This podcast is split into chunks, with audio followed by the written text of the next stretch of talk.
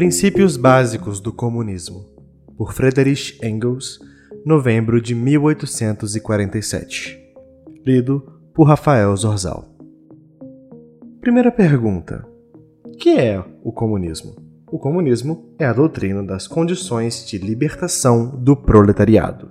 Segunda pergunta: Que é o proletariado? O proletariado é aquela classe da sociedade que tira o seu sustento única e somente da venda de seu trabalho e não do lucro de qualquer capital. Aquela classe cujo bem e cujo sofrimento, cuja vida e cuja morte, cuja total existência dependem da procura de trabalho e, portanto, da alternância dos bons e dos maus tempos para o negócio, das flutuações de uma concorrência desenfreada. Numa palavra, o proletariado e a classe dos proletariados é a classe trabalhadora do século XIX.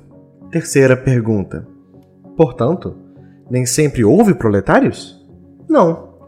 Classes pobres e trabalhadoras sempre houve. E as classes eram, na maioria dos casos, pobres. Mas nem sempre houve estes pobres, estes operários, vivendo nas condições que acabamos de assinalar. Portanto, nem sempre houve proletariados, do mesmo modo que a concorrência nem sempre foi livre e desenfreada. Quarta pergunta: Como é que apareceu o proletariado?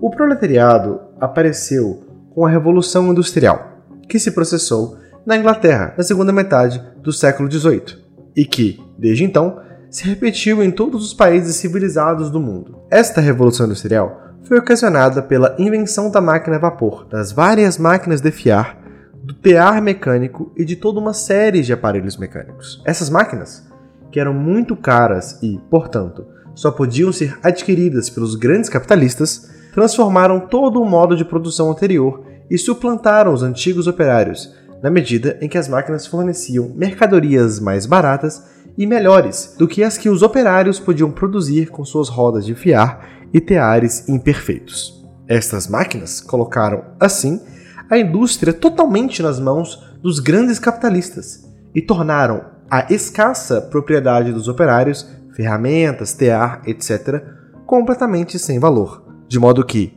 em breve, os capitalistas tomaram tudo nas suas mãos e os operários ficaram sem nada. Assim, se instaurou na confecção de tecidos o sistema fabril, uma vez dado o impulso para a introdução da maquinaria e do sistema fabril, este sistema foi também muito mais rapidamente aplicado a todos os restantes ramos da indústria, nomeadamente a estampagem do tecido e impressão de livros, a olaria, a indústria metalúrgica. O trabalho foi cada vez mais dividido entre cada um dos operários, de tal modo que o operário que anteriormente fizera toda uma peça de trabalho agora passou a fazer apenas uma parte dessa peça. Essa divisão de trabalho tornou possível que os produtos fossem fornecidos mais depressa e, portanto, mais baratos.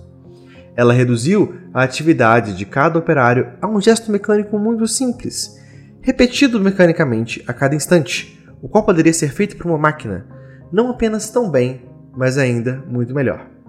Deste modo, todos esses ramos da indústria caíram, um após o outro, sob o domínio da força do vapor, da máquina e do sistema fabril, da mesma maneira que a fiação e a tecelagem. Mas, por esse fato, eles caíram também completamente nas mãos dos grandes capitalistas, e os operários foram assim retirado também o último resto de independência. Pouco a pouco, para além da própria manufatura, também o artesanato caiu cada vez mais sobre o domínio do sistema fabril, uma vez que, aqui também, os grandes capitalistas suplantaram os pequenos mestres por meio da montagem de grandes oficinas, com os quais muitos custos eram poupados e o trabalho poderia ser igualmente dividido. Chegamos assim aqui, nos países civilizados, quase todo ramo de trabalho são explorados segundo o modelo fabril, e em quase todos os ramos de trabalho, o artesanato e a manufatura foram suplantados pela grande indústria.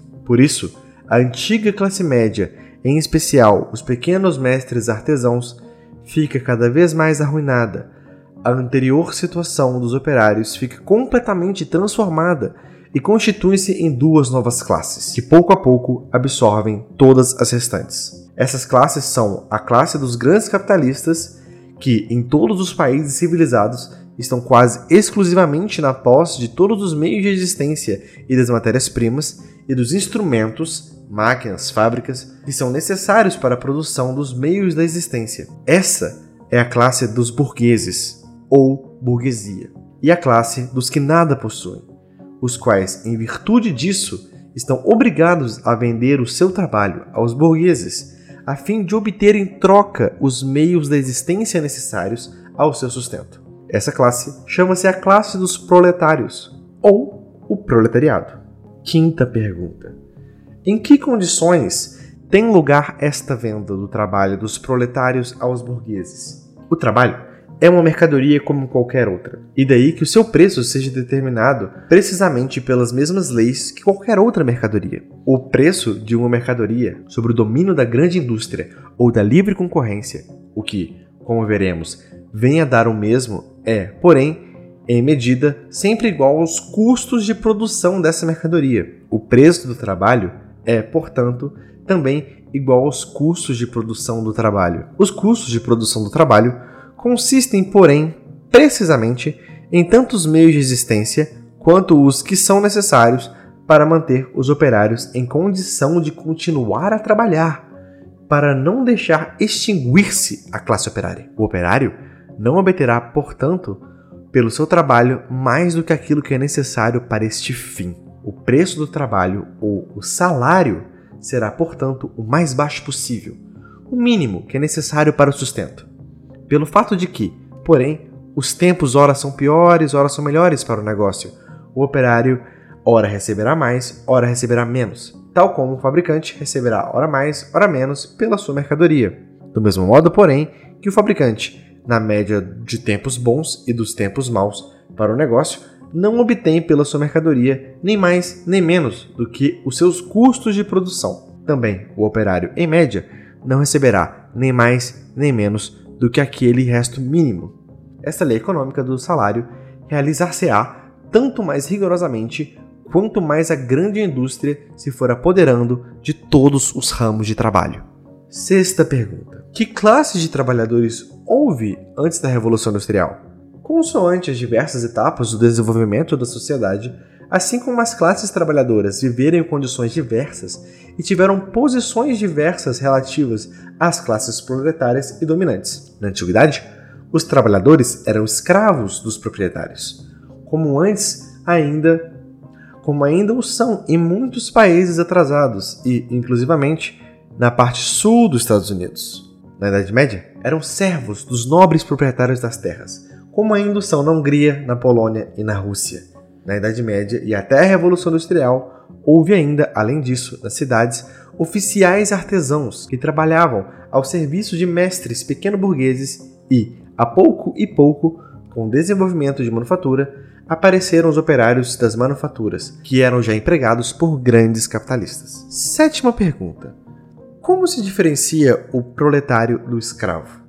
O escravo está vendido de uma vez para sempre. O proletário tem de se vender a si próprio diariamente e hora a hora. O indivíduo escravo, propriedade de um senhor, tem uma existência assegurada, por muito miserável que seja, em virtude do interesse do senhor.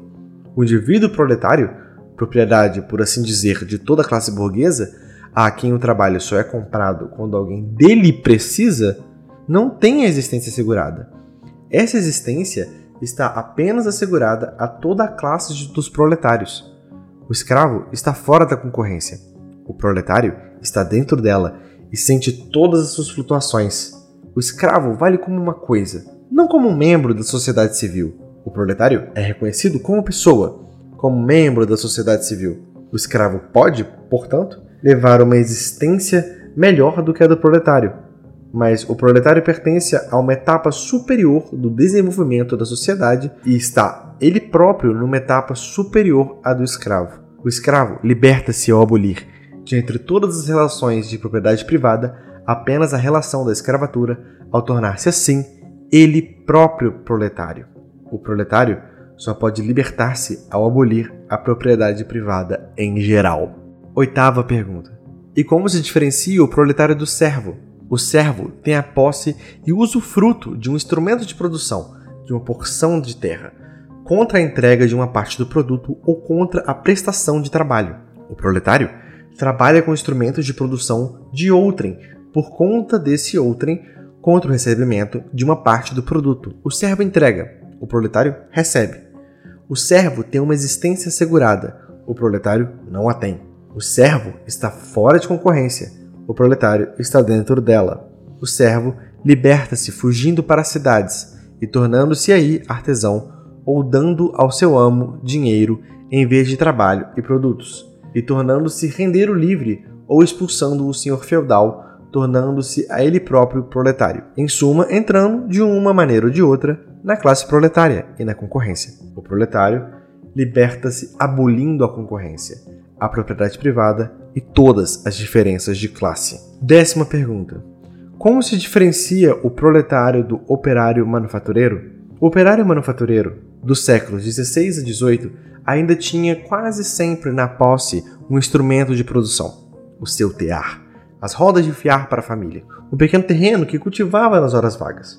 O proletário não tem nada disso. O operário manufatureiro vive quase sempre no campo, as relações mais ou menos patriarcais com o seu amo ou patrão. O proletário vive, na maioria dos casos, em grandes cidades e está numa pura relação de dinheiro com o seu patrão. O operário manufatureiro é arrancado das suas relações patriarcais pela grande indústria, perde a propriedade que ainda possuía e só então se torna ele próprio proletário. Décima primeira pergunta: Quais foram as consequências imediatas da Revolução Industrial e da divisão das sociedades em burgueses e proletários. Em primeiro lugar, em todos os países do mundo, o velho sistema da manufatura ou da indústria assente na trabalho manual foi completamente destruído pelo fato de os preços dos artigos industriais se tornarem cada vez mais baratos em consequência do trabalho das máquinas. Todos os países semi-bárbaros, os quais até então tinham permanecido mais ou menos alheios ao desenvolvimento histórico e cuja indústria até então assentara na manufatura, foram, dessa forma, violentamente arrancados ao seu isolamento. Compraram as mercadorias mais baratas dos ingleses e deixaram arruinar seus próprios operários manufatureiros. Assim, países que há milênios não faziam qualquer progresso, como por exemplo a Índia, foram revolucionados de uma ponta a outra, e a própria China caminha agora para uma revolução.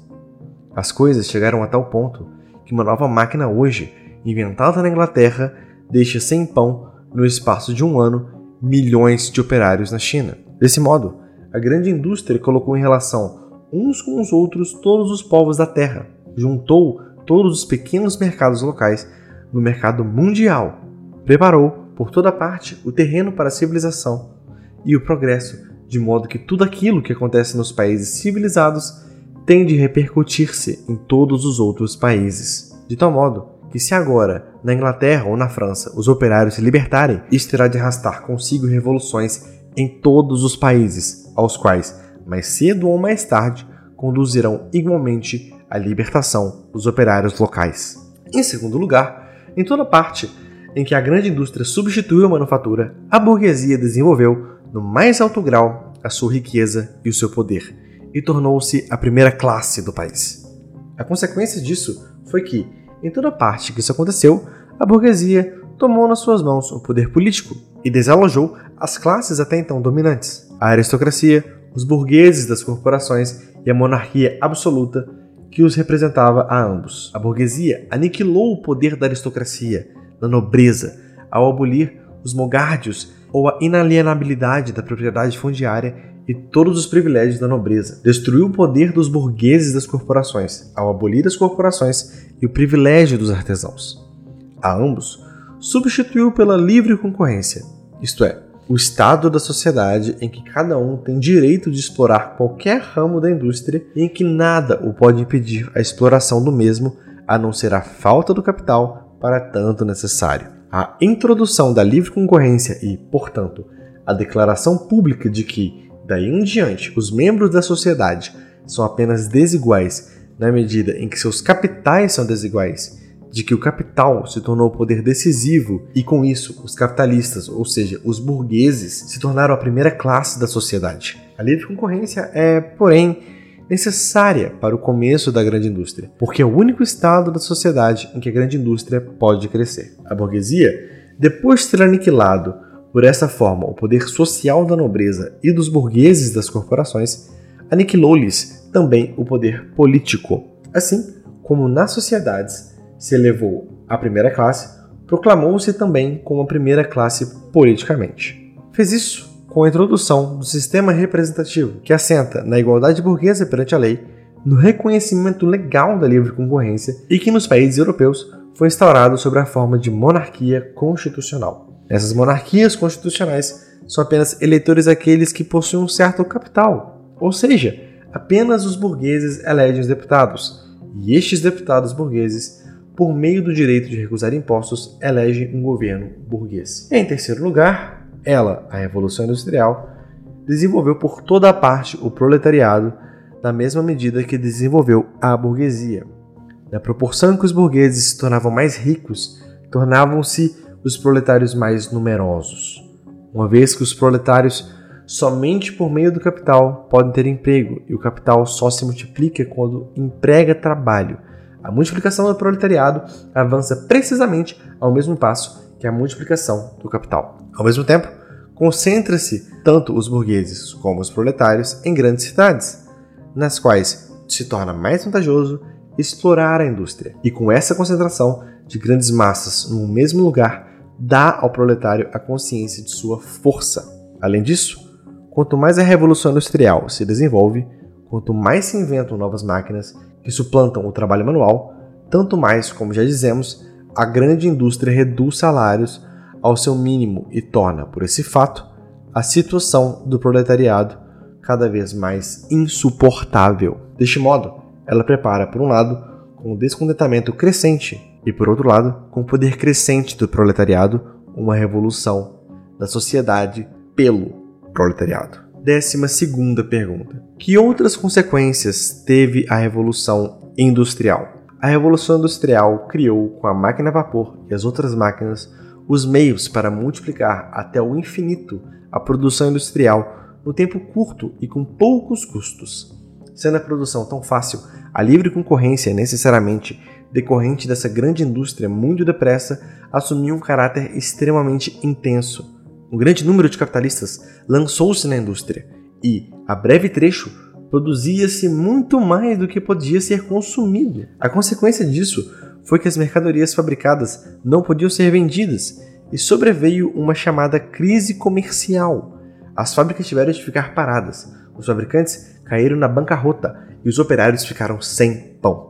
Por toda parte sobreveio a maior miséria. Depois de algum tempo em que se foram se vendendo os produtos em excesso, as fábricas voltaram a trabalhar, o salário subiu e pouco a pouco os negócios passaram a ir melhor que nunca. Mas não por muito tempo já que de novo voltaram-se a produzir-se mercadorias em excesso e sobreveio uma nova crise, em que seguiu precisamente o mesmo curso anterior.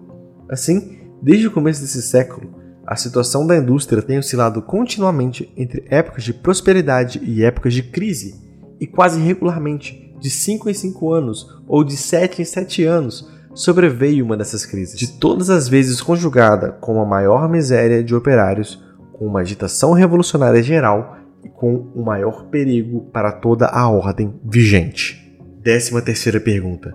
O que é que resulta dessas crises comerciais que se repetem regularmente? Em primeiro lugar, que a grande indústria, apesar de, na sua primeira época de desenvolvimento, ter ela própria dado origem à livre concorrência, está agora, contudo, a abandonar a livre concorrência, que a concorrência e, em geral, a exploração da propriedade industrial por singulares, se tomou para ela um grilão que tem de quebrar e quebrará que a grande indústria, enquanto for empreendida na base atual, somente se pode manter por meio de uma perturbação geral repetida de sete em sete anos, a qual ameaça de cada vez toda a civilização. E não só faz cair os proletários da miséria, como também arruinará um grande número de burgueses, que, portanto, ou a própria parte da indústria tem de ser completamente abandonada, o que é uma absoluta impossibilidade, ou então ela se torna absolutamente necessária uma organização totalmente nova de sociedade,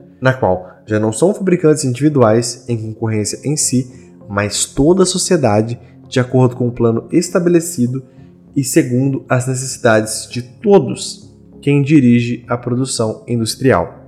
Em segundo lugar, que a grande indústria e a expansão da produção até o infinito, por ela tornada possível, tornam possíveis um estado de sociedade em que é produzido tanto de tudo que é necessário à vida que cada membro da sociedade ficará por esse fato em condições de desenvolver e pôr em prática todas as suas forças e aptidões em completa liberdade, de tal modo que precisamente aquela quantidade da grande indústria que dá origem na sociedade de hoje a toda a miséria e todas as crises comerciais é a mesma que, numa outra organização social, acabará com essa miséria e com as oscilações que causam tanta infelicidade. De tal modo, fica provado de maneira clara que, de agora em diante, todos esses males de amputar a ordem social que já não se adequam às condições existentes e que já existem meios para eliminar completamente esses males por meio de uma nova ordem social. Décima quarta pergunta: De que tipo terá de ser essa nova ordem social? Antes do mais, ela tirará a exploração da indústria e de todos os ramos de produção em geral das mãos de cada um dos indivíduos singulares em concorrência uns com os outros. E, em vez disso, terá de fazer explorar todos esses ramos da produção por toda a sociedade. Isso é, por conta da comunidade, segundo um plano da comunidade e com a participação de todos os membros da sociedade, abolirá, portanto, a concorrência e estabelecerá no lugar dela a associação, uma vez que a exploração da indústria por singulares tinha como consequência necessária a propriedade privada e como concorrência não é mais do que um modo de exploração da indústria pelos proletários privados individuais, a propriedade privada não pode ser separada da exploração individual da indústria nem da concorrência. A propriedade privada terá, portanto, igualmente de ser abolida e, em seu lugar, estabelecerá a utilização comum de todos os instrumentos de produção e repartição de todos os produtos segundo comum acordo, ou a chamada comunidade dos bens. A abolição da propriedade privada é mesmo a expressão mais breve e mais característica dessa transformação de toda a ordem social necessariamente resultante do desenvolvimento da indústria e por isso é com razão avançada pelos comunistas como reivindicação principal. 15 pergunta. Então a abolição da propriedade privada não era possível anteriormente? Não todas as transformações da ordem social, todas as revoluções nas relações de propriedade têm sido consequência necessária da criação de novas forças produtivas, que já não iam se adequar às relações antigas de propriedade. Foi assim que a própria propriedade privada surgiu. Porque a propriedade privada nem sempre existiu, foi criada na manufatura um novo tipo de produção que não se deixava subordinar à propriedade feudal e corporativa da altura. É que essa manufatura já que não cabia dentro das relações antigas de propriedade, deu então origem a uma nova forma de propriedade. Para a manufatura e para a primeira etapa do desenvolvimento da grande indústria, não era possível, porém, qualquer outra forma de propriedade a não ser a propriedade privada, enquanto não puder ser produzido tanto que seja não só suficiente para todos, mas que também fique um excedente de produtos para o aumento do capital social e para a formação de mais forças produtivas terá sempre de haver uma classe dominante, dispondo das forças produtivas da sociedade, e uma classe pobre e oprimida. A maneira como essas classes são constituídas dependerá da etapa de desenvolvimento da produção, a Idade Média, independente do cultivo da terra, dá-nos o barão e o servo. As cidades da Baixa Idade Média mostram-nos o mestre da corporação, o oficial e o jornaleiro. O século XVII tem o proprietário da manufatura e o operário manufatureiro, o século XIX, o grande fabricante e o proletário. Claro que até aqui as forças produtivas não estavam tão desenvolvidas a ponto de não se poder produzir o suficiente para todos e de a propriedade privada se ter tornado para essas forças produtivas um grilão e um entrave. Hoje, porém, quando pelo desenvolvimento da grande indústria se criaram, em primeiro lugar, capitais e forças produtivas numa quantidade nunca antes conhecida, e que existem meio para, num curto lapso de tempo, multiplicar essas forças produtivas até o infinito, quando, em segundo lugar, essas forças produtivas são concentradas nas mãos de poucos burgueses, enquanto a massa do povo se converte cada vez mais em proletários, enquanto a sua situação se torna mais miserável e insuportável, na mesma proporção em que se multiplicam as riquezas dos burgueses, quando, em terceiro lugar, essas forças produtivas poderosas e que se multiplicam facilmente ultrapassaram de tal maneira a propriedade privada e os burgueses que provocam a cada momento as mais violentas perturbações na ordem social. A abolição da propriedade privada não se tornou apenas possível, tornou-se inteiramente necessária. Décima sexta pergunta. Será possível a abolição da propriedade privada por via pacífica? Seria desejar que isso pudesse acontecer, e os comunistas seriam certamente os últimos que contra tal se insurgiriam.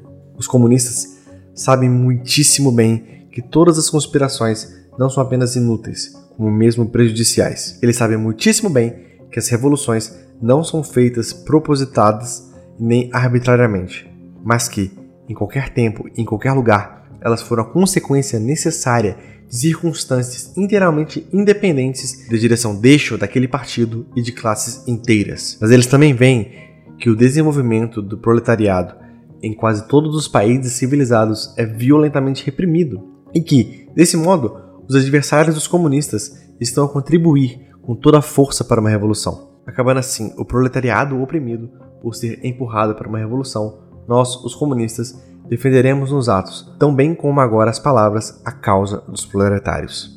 17 pergunta. Será possível abolir a propriedade privada de um só golpe? Do mesmo modo, em que não podemos fazer ou aumentar de um só golpe as forças produtivas já existentes, tanto quanto é necessário para a edificação da comunidade. Por isso, a revolução do proletariado, que, com toda naturalidade, se vai aproximando, só a pouco e pouco poderá, portanto, transformar a sociedade atual, e somente poderá abolir a propriedade privada quando estiver criada a massa de meios de produção necessária para isso. Décima oitava pergunta. Que curso de desenvolvimento tomará essa revolução? Ela estabelecerá, antes do mais, uma constituição democrática de Estado, e com ela, direta ou indiretamente, o domínio político do proletariado, diretamente na Inglaterra, onde os proletários constituem já a maioria do povo, indiretamente na França e na Alemanha, onde a maioria do povo não consiste apenas em proletários, mas também em pequenos camponeses e pequenos burgueses, os quais começam a estar envolvidos no processo de passagem ao proletariado, se tornam cada vez mais dependentes deste e de todos os seus interesses políticos, e, portanto, têm de se acomodar em breve às reivindicações do proletariado. Isso custará, talvez, uma segunda luta, a qual, porém, só pode terminar com a vitória do proletariado. A democracia seria totalmente inútil para o proletariado se ela já não fosse utilizada imediatamente como meio de obtenção de outras medidas que ataquem diretamente a propriedade privada e assegurem a existência do proletariado. As medidas principais, tal qual decorrem, já agora, como consequência necessária das condições existentes, são as seguintes: primeira, restrição da propriedade privada por meio de impostos progressivos, altos impostos sobre heranças, abolição da herança por parte das linhas colaterais, como irmãos, sobrinhos, entre outros, empréstimos forçados, etc. Segundo, expropriação gradual dos latifundiários, proprietários de caminhos de ferro e armadores de navio, em parte pela concorrência da indústria estatizada, em parte diretamente por indenização em papéis do Estado. Terceiro, confiscação de todos os bens de todos os imigrantes e rebeldes contra a maioria do povo. Quarto, organização do trabalho ou ocupação dos proletários em herdades nacionais, fábricas e oficinas, pela qual se elimina a concorrência dos operários em si e os fabricantes são obrigados, enquanto ainda subsistirem, a pagar o mesmo salário elevado ao Estado. Quinto, igual obrigação do trabalho para todos os membros da sociedade até a completa abolição da propriedade privada, formação de exércitos industriais, sobretudo para a agricultura. Sexto, centralização do sistema de crédito e da banca das mãos do Estado por meio de um Banco Nacional com capital do Estado e repressão de todos os bancos privados e banqueiros. Sétimo, multiplicação do número de fábricas, oficinas, caminhos de ferro e navios nacionais, cultivo de todas as terras e melhoramento das já cultivadas, na mesma proporção em que se multiplicarem os capitais e os operários que se encontram à disposição da nação. Oitavo, educação de todas as crianças, a partir do momento em que se podem passar sem os cuidados maternos, em estabelecimentos nacionais e as expensas do Estado, combinar a educação e o trabalho fabril. Nono, construção de grandes palácios nas herdades nacionais para a habitação coletiva das comunidades de cidadãos que dedicam tanto à indústria como à agricultura e que reúnem em si tantas vantagens da vida cidadina como as da rural, sem partilhar da unilateralidade e dos defeitos de ambos os modos de vida. Décimo, a destruição de todas as habitações e bairros insalubres e mal construídos. Décimo primeiro, igualdade de direito de herança para filhos ilegítimos e legítimos. Décimo segundo, concentração de todos os sistemas de transporte nas mãos da nação. Naturalmente, nem todas essas medidas podem ser empreendidas de uma vez só. Porém, uma raça sempre atrás de si a outra. Uma vez realizado o primeiro ataque radical contra a propriedade privada, o proletário vê-se obrigado a seguir sempre adiante, a concentrar cada vez mais nas mãos dos estados todo o capital, toda a agricultura, toda a indústria, todo o transporte, toda a troca. É para aí que todas essas medidas apontam, e elas irão se tornar aplicáveis e desenvolverão as suas consequências centralizadoras na precisa medida em que as forças produtivas do país sejam multiplicadas pelo trabalho do proletariado. Finalmente, quando todo o capital, toda a produção e toda a troca estiverem concentradas nas mãos da nação, a propriedade privada desaparecerá por si própria. O dinheiro tornará-se supérfluo e a produção aumentará tanto os homens tornarão-se tanto que poderão igualmente tombar as últimas formas de intercâmbio da antiga sociedade. Essa é uma nona pergunta. Poderá essa revolução realizar-se apenas em um único país?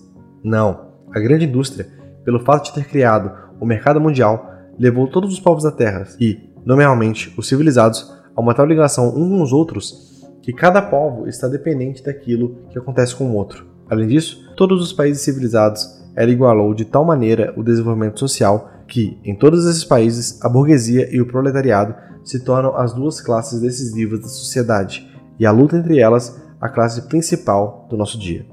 A Revolução Comunista não será, portanto, uma revolução simplesmente nacional. Será uma revolução que se realizará simultaneamente em todos os países civilizados. Isso é, pelo menos na Inglaterra, na América, na França e na Alemanha. Ela vai se desenvolver em cada um desses países mais rápida ou mais lentamente, consoante um ou outro país possuir uma indústria mais avançada, uma maior riqueza uma massa mais significativa de forças produtivas. Na Alemanha, ela será efetuada, portanto, mais lenta e mais dificilmente.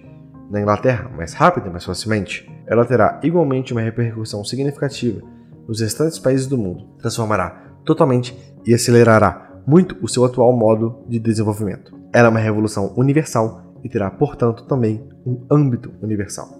Vigésima pergunta: Quais são as consequências da abolição final da propriedade privada.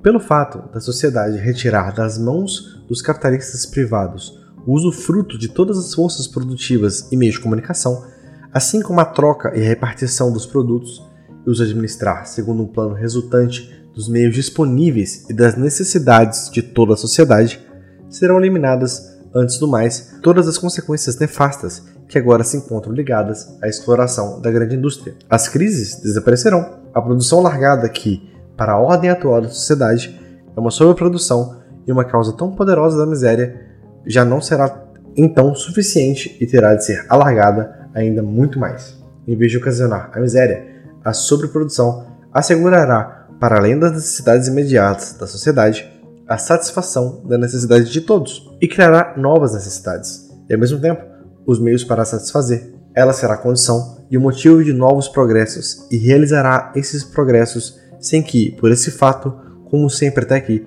a ordem social seja perturbada. A grande indústria, liberta da pressão da propriedade privada, desenvolver-se numa tal extensão que, comparado a ela, o seu atual desenvolvimento parecerá tão pequeno como o da manufatura comparado com o da grande indústria dos nossos dias. Esse desenvolvimento da indústria colocará à disposição da sociedade uma massa suficiente de produtos com eles para satisfazer as necessidades de todos. Do mesmo modo, a agricultura, que também, em virtude da pressão da propriedade privada e do parcelamento, tem sido impedida de apropriar os aperfeiçoamentos e os desenvolvimentos científicos já realizados, conhecerá um ascenso totalmente novo e colocará à disposição da sociedade uma quantidade plenamente suficiente de produtos. Dessa maneira, a sociedade produzirá produtos bastante para poder organizar de tal modo a repartição que as necessidades, de todos os membros sejam satisfeitas. A separação da sociedade em diversas classes opostas umas das outras tornar-se-á, assim, supérflua. Ela não tornará, porém, apenas supérflua. Será mesmo incompatível com a nova ordem social. A existência de classes proveio da divisão de trabalho, e a divisão de trabalho, no seu modo atual, desaparecerá totalmente. É que, para trazer a produção industrial agrícola até o nível descrito, não bastam apenas os meios auxiliares mecânicos e químicos. As capacidades dos homens que põem em movimento esses meios auxiliares têm igualmente de ser desenvolvidas em medida correspondente.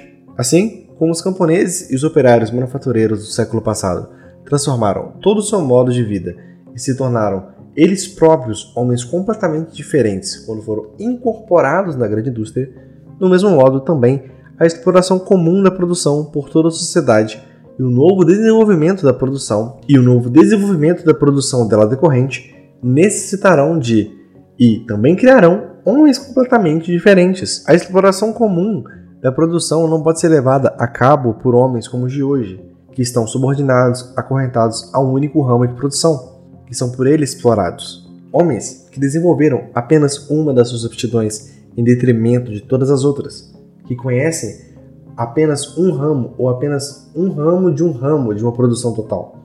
Já a indústria atual precisa cada vez menos desses homens. A indústria explorada em comum, em conformidade com o plano por toda a sociedade, pressupõe inteiramente homens cujas aptidões sejam integralmente desenvolvidas e que estejam em condições de abarcar todo o sistema de produção. A divisão de trabalho, minada já hoje pelas máquinas que faz de um camponês, do outro sapateiro, do terceiro operador fabril, do quarto especulador de bolsa desaparecerá, portanto, totalmente.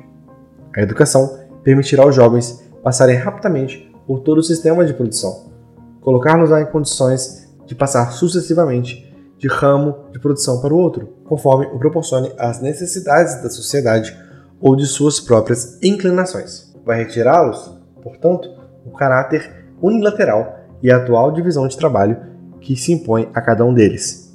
Desse modo, a sociedade organizada numa base comunista dará aos seus membros oportunidade de pôr em ação integralmente as suas aptidões integralmente desenvolvidas. Com isso, porém, desaparecerão também necessariamente as divisões de classe, de tal maneira que, por um lado, a sociedade organizada numa base comunista é incompatível com a existência de classes e, por outro lado, a edificação dessa sociedade fornece ela própria os meios para suprimir essa diferença de classes. Decorre daqui, por conseguinte, que a oposição entre cidade e campo desaparecerá igualmente. A exploração da agricultura e da indústria pelos mesmos homens, em vez de duas classes diferentes, é já, por causa totalmente materiais, uma condição necessária da associação comunista. A dispersão da população rural pelo campo, a par da concentração da população industrial nas grandes cidades, é uma situação que apenas corresponde a um estado ainda não desenvolvido da agricultura e da indústria, o impedimento já é hoje muito sensível para todo o desenvolvimento ulterior. A associação geral de todos os membros da sociedade para uma exploração comum e planificada das forças de produção e a expansão da produção num grau tal qual satisfaça a necessidade de todos, a liquidação da situação em que as necessidades de uns são satisfeitas às custas dos outros, a aniquilação total das classes e dos seus antagonismos, o desenvolvimento integral da capacidade de todos os membros da sociedade por meio da eliminação da divisão do trabalho até agora vigente, por meio da educação industrial, por meio da troca de atividades, por meio da participação de todos os prazeres criados por todos, por meio da fusão da cidade e do campo. Eis os resultados principais da abolição da propriedade privada. 21 primeira pergunta: Que influência exercerá a ordem social comunista sobre a família?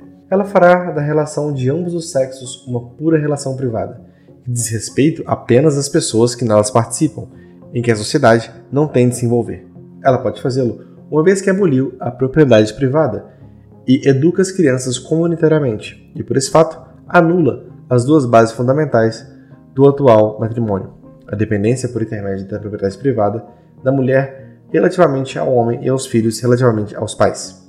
Aqui se encontra também a resposta à gritaria tão moralista dos filisteus contra a comunidade comunista das mulheres. A comunidade das mulheres é uma relação que pertence totalmente à sociedade burguesa e que hoje reside inteiramente na prostituição.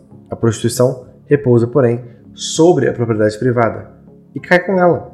Portanto, a organização comunista, em vez de introduzir a comunidade das mulheres, muito pelo contrário, suprime-a. 24 pergunta. Como se diferenciam os comunistas dos socialistas? Os chamados socialistas dividem-se em três classes. A primeira classe consiste nos partidários da sociedade feudal e a patriarcal que foi aniquilada e que continua ainda a ser diariamente aniquilada pela grande indústria, pelo comércio mundial e pelas sociedades burguesas por ambos criadas. Essa classe tira dos males da sociedade a atual conclusão que a sociedade feudal e patriarcal teria de ser restabelecida, porque estava livre desses males. Todas as suas propostas se dirigem por caminhos diretos ou tortuosos para esse objetivo. Essa classe de socialistas racionários, apesar de sua pretensa compaixão e de suas lágrimas ardentes pela miséria do proletariado, será, todavia, contínua e energeticamente combatida pelos comunistas, porque se esforça por atingir algo puramente impossível, procura estabelecer o domínio da aristocracia dos mestres das corporações e dos proprietários das manufaturas com o seu cortejo de reis absolutos ou feudais, de funcionários, de soldados e de padres, uma sociedade que, por certo, está livre dos males da sociedade atual, mas que, em contrapartida, trazia consigo pelo menos outros tantos males e não ofereceria a perspectiva de libertação dos operários oprimidos por meio de uma organização comunista. Ela mostra os verdadeiros desígnios quando o proletariado se torna revolucionário comunista, aliando-se imediatamente com a burguesia contra os proletariados. A segunda classe consiste nos partidários da sociedade atual, aos quais os males delas necessariamente decorrem provocarem apreensões quanto à subsistência da sociedade. Eles procuram, por conseguinte, conservar a sociedade atual, mas eliminar os males a que elas estão ligados. Com esse objetivo, propõem uns simples medidas de beneficência, outros grandiosos sistemas de reformas que, sob o pretexto de reorganizar a sociedade, querem conservar as bases da sociedade atual e, com elas, a sociedade atual em si. Esses socialistas burgueses terão igualmente de ser combatidos constantemente pelos comunistas, uma vez que eles trabalham para os inimigos dos comunistas e defendem a sociedade que os comunistas querem precisamente derrubar. A terceira classe consiste, finalmente, nos socialistas democráticos, pela mesma via que os comunistas querem fazer parte das medidas indicadas na pergunta, porém, não como meio de transição para o comunismo, mas como medidas que são suficientes para abolir a miséria e fazer desaparecer os males da sociedade atual. Esses comunistas democráticos, ou são proletários, que ainda não estão suficientemente esclarecidos acerca das condições da libertação da sua classe, ou são representantes dos pequenos burgueses, uma classe que, até a conquista da democracia e das medidas socialistas dela decorrentes, sob muitos aspectos, tem os mesmos interesses dos proletários. Por isso, os comunistas entendem nos momentos de ação como esses socialistas democráticos, em geral, terão de seguir com eles, de momento, uma política o mais possível comum, desde que esses socialistas não se ponham a serviço da burguesia dominante e não ataquem os comunistas. É claro que esse modo de ação comum não exclui a discussão das divergências entre eles. 25 e última pergunta: Qual a atitude dos comunistas face aos restantes partidos políticos do nosso tempo? Essa atitude é diversa nos diferentes países na Inglaterra, na França e na Bélgica, onde a burguesia domina, os comunistas têm, por enquanto, um interesse comum com diversos partidos democráticos. Na realidade, um interesse tanto maior quanto mais os democratas se aproximam do objetivo dos comunistas, com as medidas socialistas agora por toda parte por elas defendidas. Isso é, quanto mais clara e determinantemente eles defendem os interesses do proletariado e quanto mais apoiam o proletariado. Na Inglaterra, por exemplo, os cartistas integrados por operários, estão infinitamente mais próximos dos comunistas que os pequenos burgueses democráticos ou os chamados radicais. Na América, onde foi introduzida a Constituição Democrática, os comunistas têm de apoiar o partido que quer votar nessa Constituição contra a burguesia e utilizá-la no interesse do proletariado, isso é, os reformadores agrários nacionais. Na Suíça, os radicais, apesar de serem eles próprios ainda um partido muito heterogêneo, todavia são os únicos com os quais os comunistas podem se entender. E entre esses radicais, os mais progressistas são, por sua vez, os valdineses e os de Genebra. Na Alemanha, finalmente, só agora está iminente a luta decisiva entre a burguesia e a monarquia absoluta. Como, porém, os comunistas não podem contar com uma luta decisiva entre eles próprios e a burguesia antes que a burguesia domine o interesse dos comunistas é ajudar a levar os burgueses ao poder tão depressa quanto possível, para, por sua vez, os derrubar o mais depressa possível.